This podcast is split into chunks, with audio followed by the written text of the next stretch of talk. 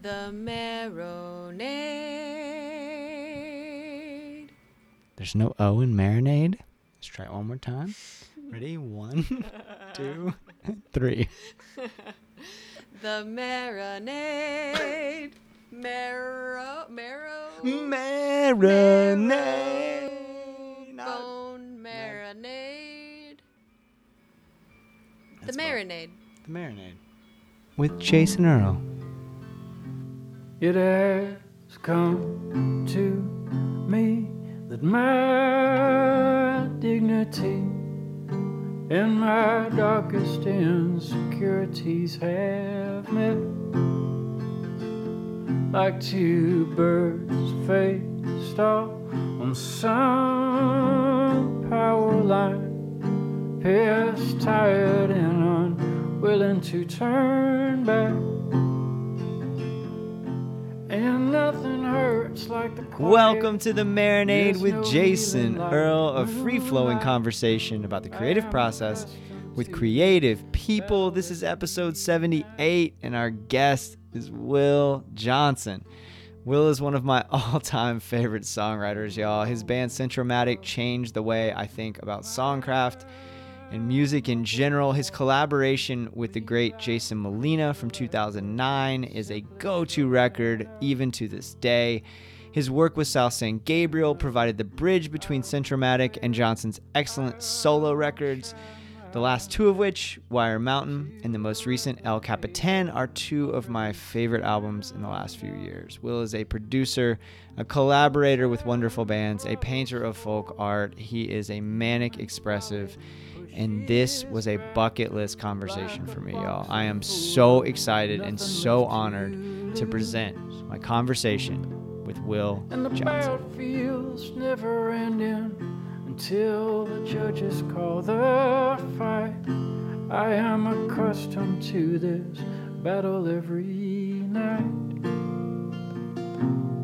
I am accustomed to this battle every night.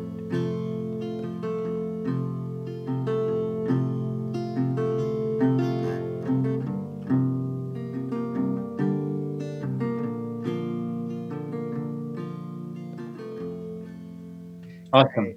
We figured Cool. it out. Will, thank you so much, man. I am so excited to talk to you. This is such an honor.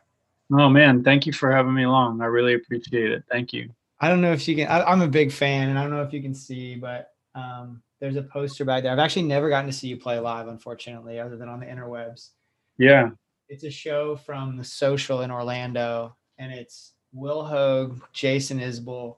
There's no year on it, and Centro-matic. And I don't know. It- It's like you, you guys are like on the bill as guests or something. I don't I don't even know what year it was. It was August. I can tell you exactly. Uh, it was August of 2007. And we were on tour with Jason and the 400 unit. And it was kind of a, man, it was one of those wildly routed situations where we were doing some pretty crazy breakneck drives show to show. Um, but it was just us and the 400 unit. But that was one of those nights where I guess the promoters decided it'd be better instead of having the shows go against each other, go ahead and put Will on the bill as well. So we did a triple bill situation at the social, which is a great room. Such a nice place. It is, and that's just such a wild. I I, I saw the 400 unit on that tour, so in, uh, Jacksonville. So that's really fun to think about. Like, um, I don't know if it was that year or the year after, but I saw saw that show, and then Jason was doing some solo stuff. But yeah, I found that like at a market here in Orlando that was just like it was a misprint or whatever. I found it like four years ago at this crazy outdoor market, and so I had to have it because those are three of my favorites. That's so um, cool. I don't even think. I don't think I. I mean, I definitely don't have a copy of that poster, but I don't even know that I saw saw let me, one. Let me show you because it's really cool too. Cool.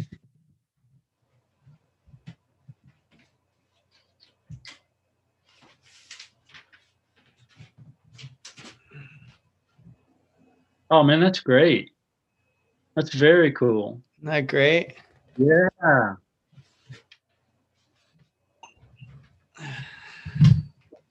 Yeah, it's yeah, um, that was, a, that was a wild tour. I mean, we were uh, we were in the throes of what were we touring? We had been we had been touring a lot that year, and we were just hitting like the the dog days of summer, and had experienced a heavy flooding situation in Houston a couple nights prior. So it was really difficult getting out of town. And uh, man, I mean, it, we were just you know we were logging miles. I think we went the routing had it where we were from Baton Rouge to Orlando, or maybe Tampa, and then on up to South Carolina at some point. I mean, we were just bouncing all over the place, man. It was wild. Did, did you know that was one of the questions I wanted to ask you? So let's get to it. Like, you were a big influence on Isbell, for example, and on so many other songwriter, great songwriters. Um, and I wonder if at that time, because by that point, you'd been with that band for quite some time. Were you aware of how special that band would be to people, or even at the time was to people, or how special sort of your influence, both you individually in the band, would be on a whole generation of songwriters? Oh goodness, um, no, not particularly. Uh, we we really, uh, and, and in terms of Centro-matic, we kind of kept our heads down and just kept churning out records at a rate that was exhilarating and exciting for us. And so, um, as far as you know, taking any kind of inventory like that, I wasn't, I wasn't, I just wasn't. I don't know. I I enjoyed the road and I enjoyed the camaraderie and the uh, the the energy of playing rock music in rooms and and uh, I still love that whenever I get a chance to do it. But as far as taking much inventory on things like that, no, not particularly. We just got, we were lucky in that we became friends with a lot of the people that we admired so much. And Jason was certainly one of them. And we just struck a fast friendship back in, goodness, September of 2001, like just weeks after he had joined the Truckers.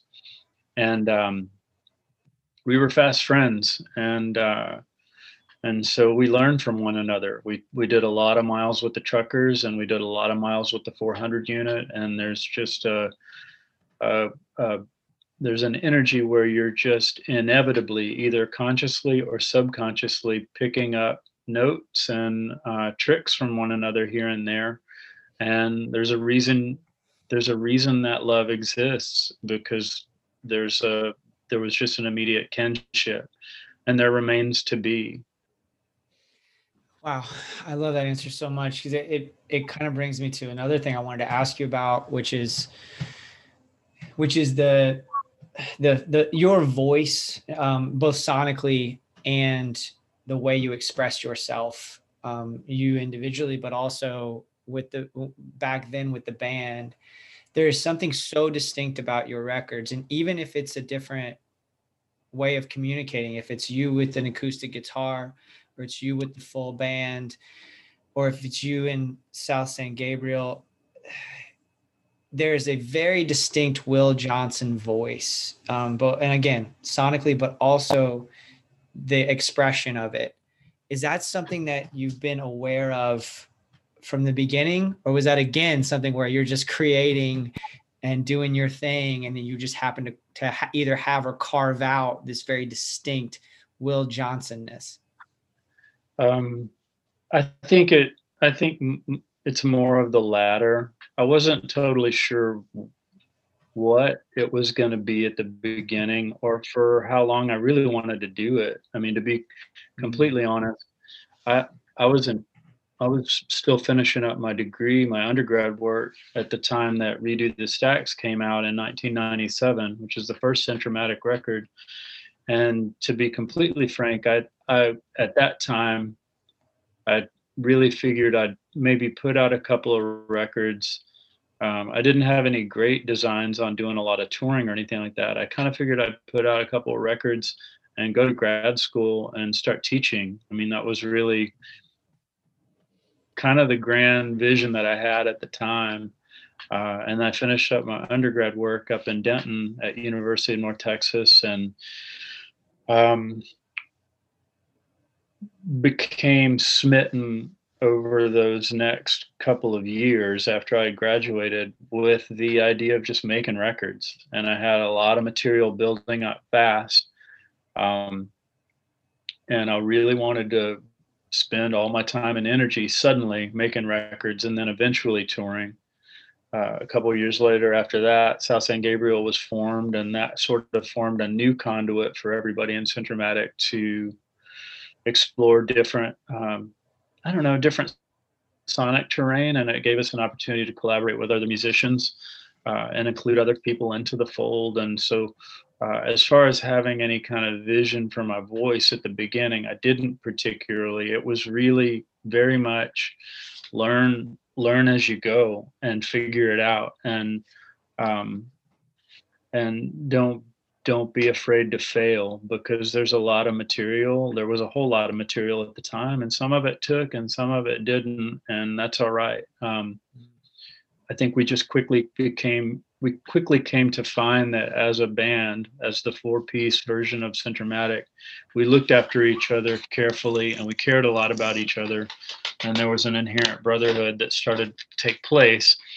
and we realized that no one was really expendable at all. We had to have the four of us to really make the band fly. And if one person couldn't do it, well, then that was that was it. The band's over. Um, because in my opinion, the the the sum of the parts thing really came into play, and I I just didn't. I felt like that was established early on. I mean, mm. by the by the first or second record we had done together, it was just like, this is it. This is our band. Sorry if you're getting the glare. I'm trying. It's to... a, it's okay. Yeah, I'm constantly in that battle. I work from home, so I'm like, and I'm on I'm on Zoom all day, so I'm constantly like, oh, yeah. how to how to angle the light. I've turned this on and off three times, but it's it's all good as long as it's not bothering you. Um, yeah. so okay, so you're you're thinking professor you're thinking like professor track right you're thinking is that like literature or are you gonna yeah yeah. i was thinking academia pretty much you know straight through until about 99 or so and there were just certain realities that came into play uh, certain very fortunate realities uh, and that the band was getting busier. We were establishing a serious love for one another and for making music and uh, we were becoming more and more serious about touring and i i figured i could always circle back to mm. to a master's degree somewhere down the line if i really wanted to do that. So i always joke that i just got distracted with making records and here we are you know 25 years later. Yeah that's i love that so much because that's a question i was going to ask you which is just like how do you make that decision right? Like where how do you make that decision to i'm going to go be a rock star instead of instead of i'm going to like have a tweed jacket and you know teach, faulkner or whatever like cause, because yeah. I, you know we all we talk about that a lot on this show like wrestling with that decision of a creative life and whether yeah. to make that decision and so that that's why i'm kind of wondering if because centro-matic was so dynamic and such a even from record to record like again the sound is still very quintessentially centro-matic, but it's um, you're you're constantly shifting and evolving, and it it doesn't sound like anything else. And when you listen to some of those records from the same time, even records that would have been considered in the same genre, so to speak, whatever the hell that was at the time, um, mm-hmm. it was still something different, you know. And they hold up so well, and so like I guess I I kind of wonder if was if there was a light bulb moment or if you just had your head down doing doing it and thinking in the back of your mind, I can always fall back on this other career. Um yeah, I I I, I, I'm trying to cast myself back into my mindset, you know, some 25 years ago, 22 years ago. But I think it was largely that the latter, where you know, it's like let's keep making records and touring and and enjoying these experiences. And uh, you know, if the bottom falls out, I can always go back to school. I can, you know, I don't I don't have a ton of skills, but I can do farm work or work in, a, you know, work in a warehouse or whatever to bide my time while I figure out the next step. But the thing was, the reality was, and I'm going back again to 98, 99, 2000, the US touring started to pick up a little bit. And we experienced our first European tour, which really that was i always kind of refer to that as the honeymoon tour of sorts. And it didn't happen until three and a half years after we had formed the band but um, certain countries that we would go to over there be it holland or belgium um, a little bit of uk but um, at, we experienced the exhilaration of being accepted somewhere other than just in texas and uh, that's obviously a good feeling to any band once they kind of set sail out on the road but even more enchanting when it's on another continent. And so that opened up a whole new uh, a whole new kind of joy for us. And it's not that we were drawing hundreds and hundreds of people, but we were we were doing enough to sustain the tours and to pay ourselves a wage at the end of it. And in the end, that felt like true success. And we were able to continue putting out records at a pretty quick pace and full creative control, owning the masters. And wow. so when when all that is working, you it's just fruitful. It's a fruitful and rich experience for for friends that have already spent a lot of years together hanging out, you know, maybe playing shows, different bands, just growing up listening to records throughout our adult life, basically. It's an exhilarating thing. So you want to keep it going. So we, you know, we did until goodness, 2014 or so. Wow. Is there one more nostalgic question, I guess, because I, I want to get to some of the newer stuff um because your last two your most recent two records wire mountain and el capitan are, are two of my favorite things that you've done and so i want to get into that too but on if you look back on those 25 years it made me think about the young musicians and creatives who listen to this show we've got we're fortunate to have some young young musicians and creatives who listen to the marinade who are trying to figure that world out and trying to figure out what to do yeah. the industry has changed so much since you first started with that perspective, are there any lessons that you've learned about the creative life that might be able to translate to somebody who's who's younger and trying to figure out what to do? Yeah, um, I mean, you know, everybody's got their motives for making music and for making art, and so to assume that everybody's in it for the same reasons, I think, is foolhardy. There are a lot of people forming bands to uh, you know, to make a lot of money. There are a lot of people forming bands to try to challenge their mind and keep themselves as turned on as they can musically and creatively. There are a lot of people forming bands to meet girls or whatever the case. You know, everybody's got reasons, and especially when you're young, it's all kind of in front of you. Um, but I always kind of harken back to a strange and and this may have been off the cuff, but it's stuck with me for almost 40 years now. And my favorite band throughout high school and college, and I mean, geez, they're still probably my all time favorite rock and roll band, but was, uh, The Replacements. And I remember an interview with Paul Westerberg, I want to say 86 or 87, right around, you know, their, their fan base is really expanding. They're starting to do quite well and uh, I remember he was asked, just like, you know, what's your advice to anybody forming a band at this point? And I loved his answer because he said, you know, a lot of a lot of people will put want ads up in music stores or record stores, like looking for a drummer or looking for a bass player, you know, and you wind up playing with strangers and all. But uh, he circled back and said, you know, there's not find your three best friends and figure out how to be a band basically. Don't don't go on the warpath looking for like some ringer session musician. Figure it out with three people you trust and love and the rest i think will be you know and i'm paraphrasing or i'm kind of taking the baton there but i think the rest will be far more enjoyable than forming something with uh, with total strangers and then realizing six months or a record or two in that your motives or your reasons for making music are totally different and uh, not harmonious. And then you got a you know then you got a problem on your hands. So uh, anyway i always kind of liked that piece of advice and i took that with centro-matic in a lot of ways because uh, mark and matt's band had broken up right around that time that we formed. Scott had left slobberbone or and and i was wrapping up time with a band called Funland. So we were all kind of at these similar crossroads, and we had all been friends for a number of years already, and there was an inherent trust already set in place. We hung out together anyway, so it just seemed natural for that to be the band.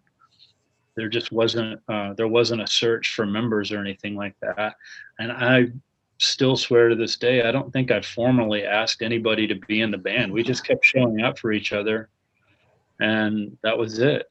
And so that's kind of how we how we how we went about our our business you know? It was just no question. We just showed up for each other. Uh, i couldn't love that answer more. So what what are your reasons for creating you manically create you paint you uh, play you have solo stuff you you drop into other projects you play drums for people you produce records you I, I, and that's another question i'll ask you later is about balance but what is that what is your motivation for creating? It, it, it kind of depends on the day. I mean certain certain days the motivation may be that i want to transmit a piece of you know baseball history or learn something about a player that I've admired from afar for decades and then the next day it might be a guitar melody that I'm obsessing over and it's time to figure out a vocal melody or some lyrics to go with that. And then another day it might be you know a drum part or working out you know something. But I think the common denominator to all of it is that I just um, I'm an only child from a small town. there wasn't a lot to do there, and so a lot of that, a lot of the, uh, a lot of that constant movement, like that constant pushing forward thing, or that constant search, started. It was hardwired into me at a real early age, and I grew up around some musical people up there, and had access to instruments, and was allowed to figure it out at my own pace. And uh, so i think that's just that was hardwired into my scene at about age six or seven.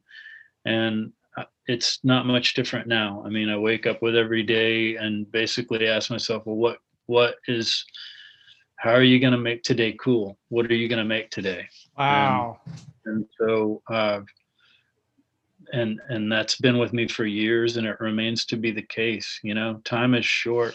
I'm realizing how quickly the years are going by and uh, having kids having three kids now really seems to accentuate that. It makes it seem even faster but it also makes the time for creativity even more precious and i don't take that for granted because parenting is a big job especially in this pandemic so whenever those couple of hours come up in the afternoon or maybe a few hours late at night, whenever those open up, that's when I get to work.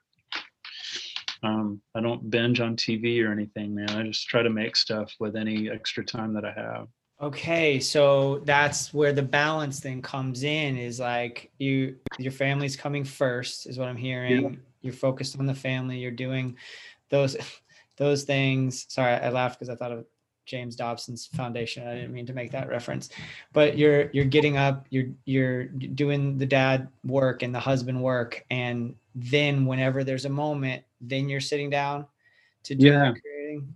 Wow. Yeah, essentially so, and sometimes that can be, you know, that that de- definitely takes a lot of um, a lot of forecasting on on both my wife's and my behalf as far as when we can have time to work on our projects. And you know, mm-hmm. she is doing really amazing bead work through this pandemic and making a lot of commission pieces as well. So it's like it really is a matter of like hey can you hang with the kids for you know an hour while i go work? And you know she'll get done and then maybe i'll run out there and work for an hour. And it it really is a it's a teamwork kind of thing and it requires a little bit of foresight once the day gets started and once the kids kind of get going with their schooling and all but you i just i i don't take that for granted and years and years ago i used to do that. I used to just kind of ride at will and i would you know fritter away hours watching the history channel or something like that and then pick up a guitar and roam to the other room and mess around for a little while and it's just it's not that freewheeling anymore Mm. but with that um, with that time crunch i think i've probably become more organized with and more uh, i value the time more so hopefully that leads to you know hopefully that leads to good work as my friend patterson said a few years ago I think is after they had their second kid. He's like, I'm not writing as much as I used to, but I think I'm writing better than I used to because I cherish the time more now and I put more work into it. And I I agree with those sentiments at this point in my life here at almost age 50. Wow. um, I'm appreciating the time more. So I'm I'm trying to use it wisely.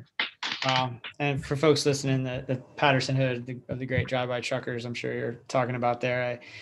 I, I um, oh gosh, there's so much to unpack there. Well, um, so I do think so. From from my perspective as a fan, as a consumer, um, the work that you're producing now is some of is are things that I, I've been even more excited about. And like I said, I've been listening to your music for many many years. Um, which pl- which of those motivations that you mentioned for creating, or, or was it a, a group of them? Out of which of those motivations was El Capitan, your most recent record that came out in 2020, born? that's a funny one because that uh, that didn't that record didn't really come from one specific writing session though that collection of songs kind of built up over the course of numerous solo tours and they were written in oddball places like hotel bathrooms and casino bars and restaurants and places like that and uh, I, I just had this collection that built up over the course of five or six or seven years that when I kind of grouped them together when I was listening to, to collections of demos, that that group of songs just made sense together uh, to my ear. And this is how the this is how Centro-matic assembled a lot of its records, and this is how we've sequenced a lot of South San Gabriel records. This is not a new thing, but it's just a collection of songs that pairs well together and they kind of play nicely together and offer a certain kind of um, a certain aesthetic and a certain kind of voyage for the listener hopefully. And so especially at this time during the pandemic i couldn't put a big ensemble together to go in to make a record. But i was living and i still am living so much in my own head over these months that those songs started to ring a little more true to me and it just felt like the right time to finally go in and track them and so my friend Britton and I made that record in I think four days. I just took a hundred dollar Stella guitar that I'd found at a resale shop and to his studio and he had, you know, the little station set up in the live room and he was in the control room and we recorded it in a socially distanced manner. And my friends Thor and Lindsay lent some tracks from their homes and sent them over to us and so it was uh, recorded with proper social distancing and Mhm. and uh, you know it's a sparse record but man there's just a lot of quietude in this particular chapter of history and uh, it felt like the right time to put that record out finally Man, and and that's you know you uh, that's another thing you do, and you do it so well on this particular record, and and it's on Wire Mountain too. I think where you you have this way of of lingering on a syllable when eh, when you need to drive home a point in a certain way, and also allowing lots of space between what you're saying. Because I think when I think of Will Johnson records, especially your solo records, I think of very lyrically um, beautiful and and dense records that I keep getting more out of when I listen to them. Um, uh, the, uh, uh, uh, re-listen to them. So like El Capitan, I've just been devouring and each time like this morning i heard something different right so trouble hit me in a different way this morning Yeah. um los cuervos hit me in a different way this morning um and so i wonder um oh gosh i forget how you pronounce the name of the town the new jersey town goodbye Uh, Absecon, yeah. yeah, Absecon, Yep. that one. That one hit me really hard this morning in a different way. Um, and so I wonder if, like, uh, is that a feel thing? The the idea that that I'm talking about, where like you seem to have this masterful way of letting the letting the song breathe for a second before you hit us with some other, other line that's going to be really heavy, um, or is that a conscious decision? It's usually a feel thing. Um, there are certain songs where there are elongated, you know, intros, and I just, frankly, as I'm writing it, I don't feel like hearing my voice yet.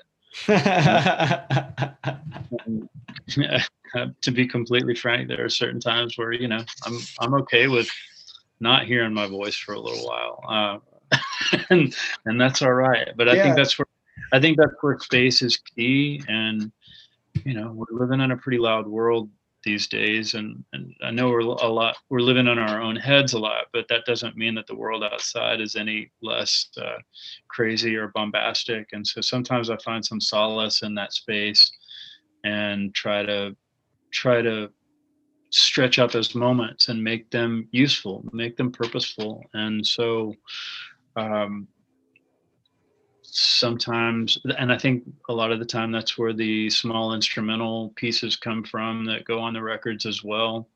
Uh, I just have a tendency to sit down and write little instrumental songs uh, pretty regularly and so I try to find ways to feather those into the records as well because sometimes it's okay to just have some music and not have someone beating you over the head with a lyric or a passage.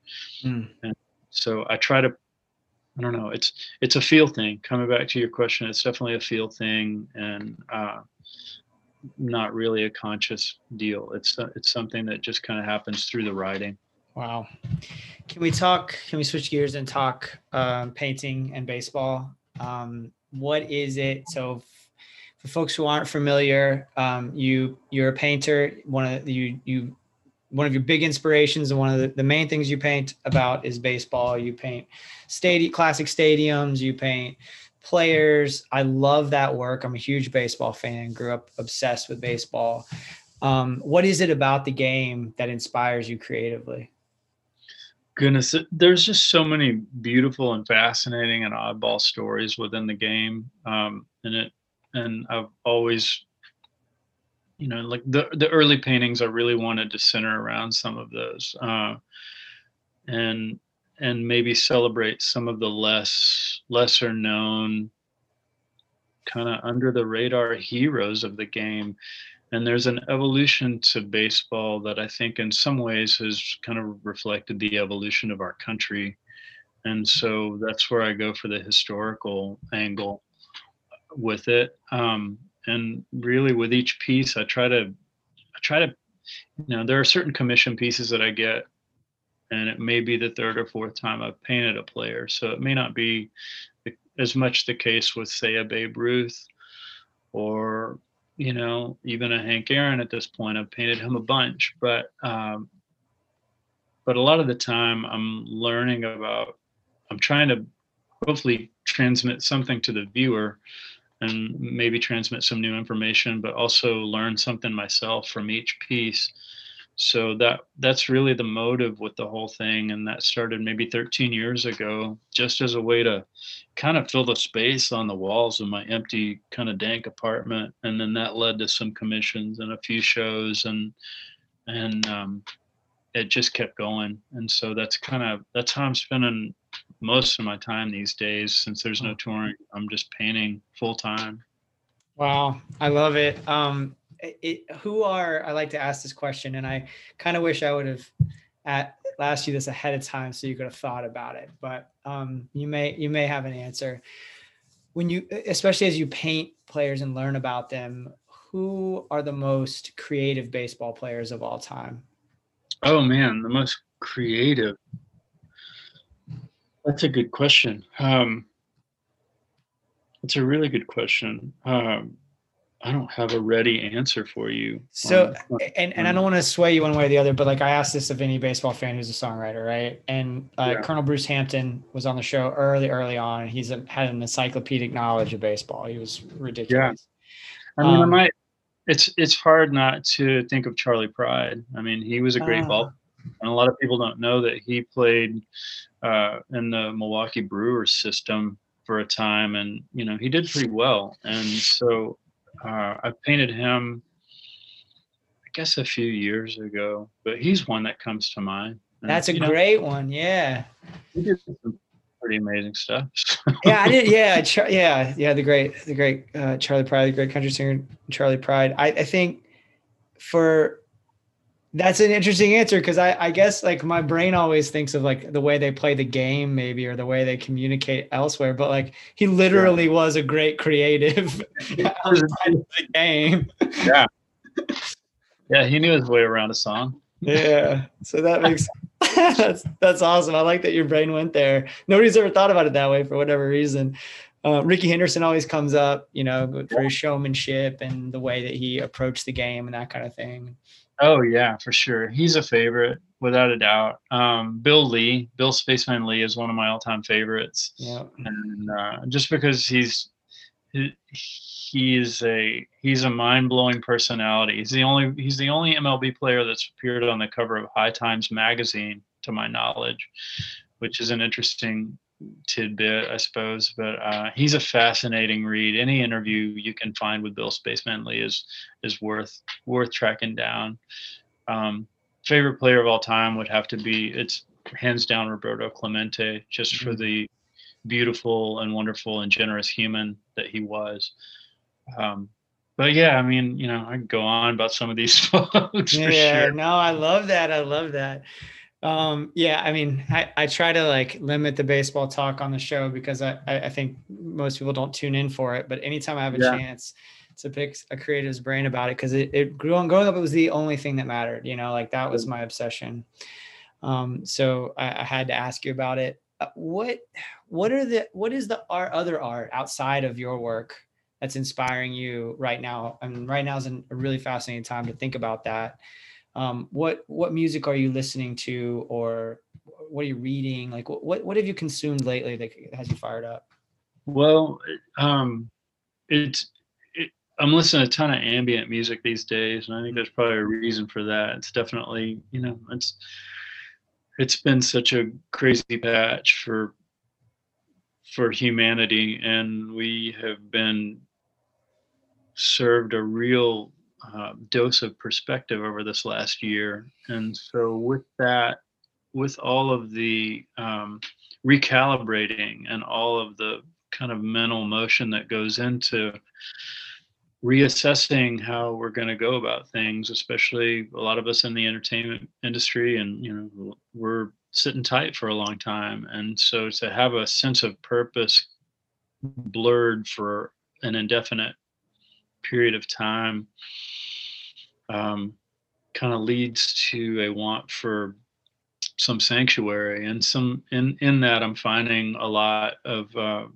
a lot of peace and a lot of calm through just ambient music especially out in the art studio late at night. Um, it's meditative in its way. So i'm listening to a lot of abul mogard who's a, a serbian uh, instrumental composer uh, swedish kind of art house instrumental trio called tape uh, I've been listening to their music on and off for 15 years or so, and I keep coming back to them. Mm. Um, so those are a couple, and then you know, other times it's a lot of hip hop stuff these days. Really, um, uh, Quelle Chris is somebody I'm listening to a good bit. Um, Apollo Brown, um, I don't know, some Detroit hip hop stuff. So it's it's almost like bombastic hip hop in the art studio, or just long notes that last 90 seconds. I can I can relate so hard to that, so hard. Like when you said Quelle Chris, I was like, yeah, yeah, that's because that's uh, I just recently got into his stuff and I was, Yeah. fell, fell for it really hard as soon as I did. That most recent Run the Jewels record. Yeah, I'm kinda all over the map these days. Um, I mentioned this yesterday in a podcast, but you, you asked about the reading thing. Um, I'm reading my friend Wiley Cash's new novel. He sent me in advance of it. It comes out a little bit later this year, and I'm maybe 100 pages in. But his his work is phenomenal, and I was already a fan before we became friends. Um, so I'm reading his stuff. Um, there's a great book of short stories by a gal named Ashleigh Bryant Phillips called Sleepovers, and that was my favorite book of 2020. Hmm. Um, so I don't know. There's a couple couple of titles. That, that's enough to keep me busy. that sounds great. Well, this has been one of the honors of my creative career. Um, I'm so grateful for your music. I'm so grateful for your art and just overwhelmed with gratitude for your time. Thank you for having me along, man. I really, really appreciate it. It's good talking with you. Awesome. Thanks, man. Be well. Take care. Awesome. I'll see you around. All right. Sounds good. Bye.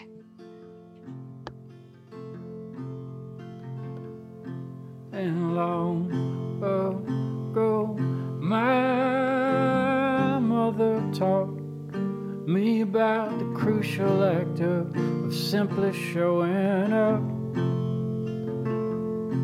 and though I'll fail I'll try my best to replicate her unrelenting love Will Johnson, y'all. Thank you so much, Will. Thank all of you for listening. What an honor. Will-Johnson.com for all things Will.